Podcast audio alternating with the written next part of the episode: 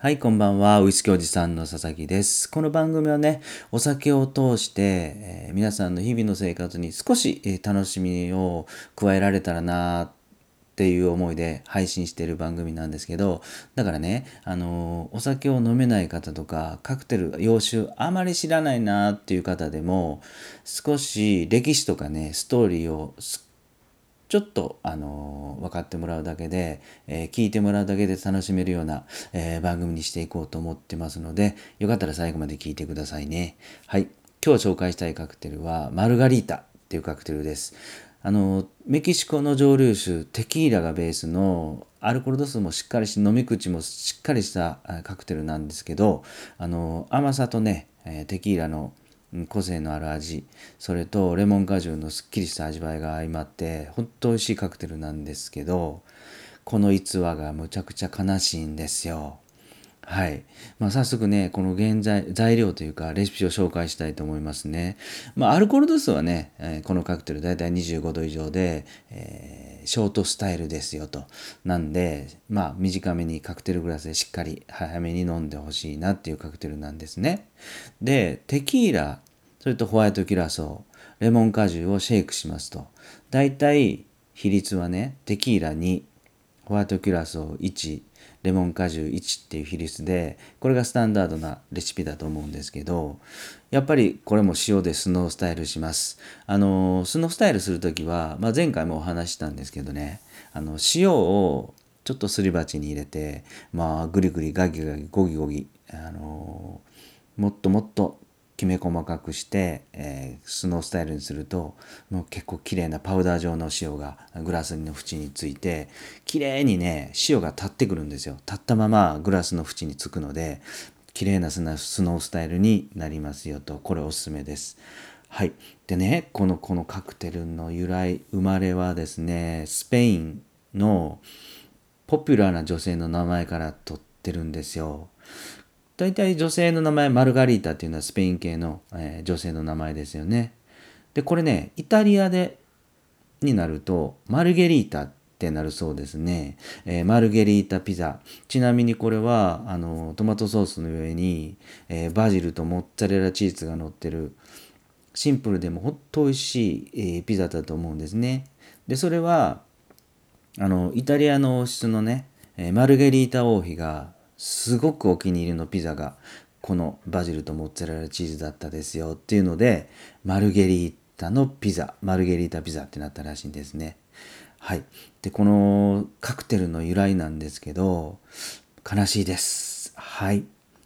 少し悲しんでほしいんですけどあの時はね遡ることだいたいあれですね80年前1949年、えー、ロサンゼルスのねうん、レストランで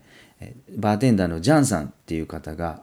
発明したというかが作ったカクテルらしいです。カクテルコンペでね。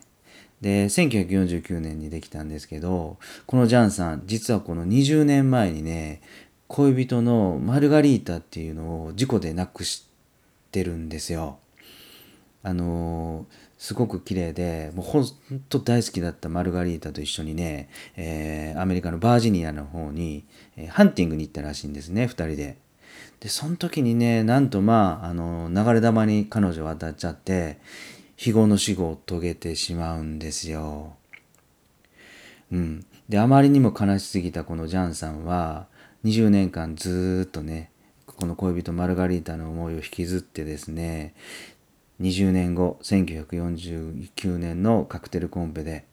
この悲しい思いを綴ったマルガリータっていうカクテルを作りましたと、まあ、そんな悲しい、えー、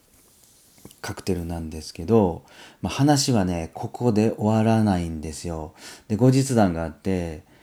でねこの時にマルガリータのあの名前の由来とか全く語らなかったらしいんですねこのバーテンダーのジャンさんは。それでいつ語ってこのマルガリータの逸話が有名になったかっていうと1970年くらいらしいんですね。またこれがまたあのカクテル生まれた時から、えー、20年後なんですよ。実はだからねあの40年間ずっとマルガリータのあの悲しい話は本当にジャンさん一人の胸の中に、えーずっとしたためられてたというか、うん、にあの他の人にはあの全然話さなかったらしいですね。はい。まあ、そんなこんなのカクテルなんですけど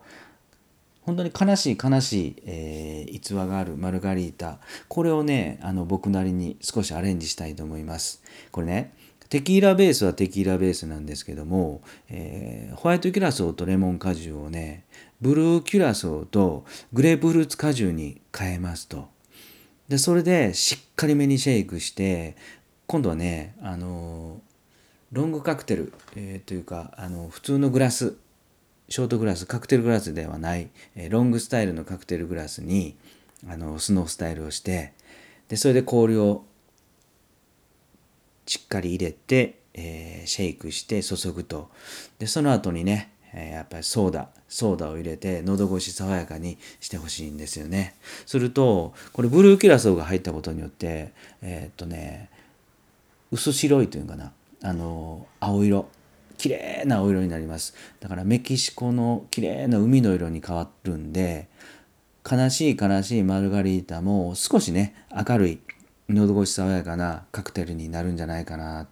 と思ってるんですね。だからあのよかったらこれもバーへ行ってかけたり、えー、自宅で少しマルガリータアレンジしてみようかなって思われる方はこのレシピ一度試してみてください。はい。で、YouTube ではね、ウイスキーおじさんはウイスキーに特化した動画を配信してます。なので、ウイスキーに興味ある方は、ぜひぜひ覗いてみてくださいね。はい。今日も最後まで聞いていただいてありがとうございました。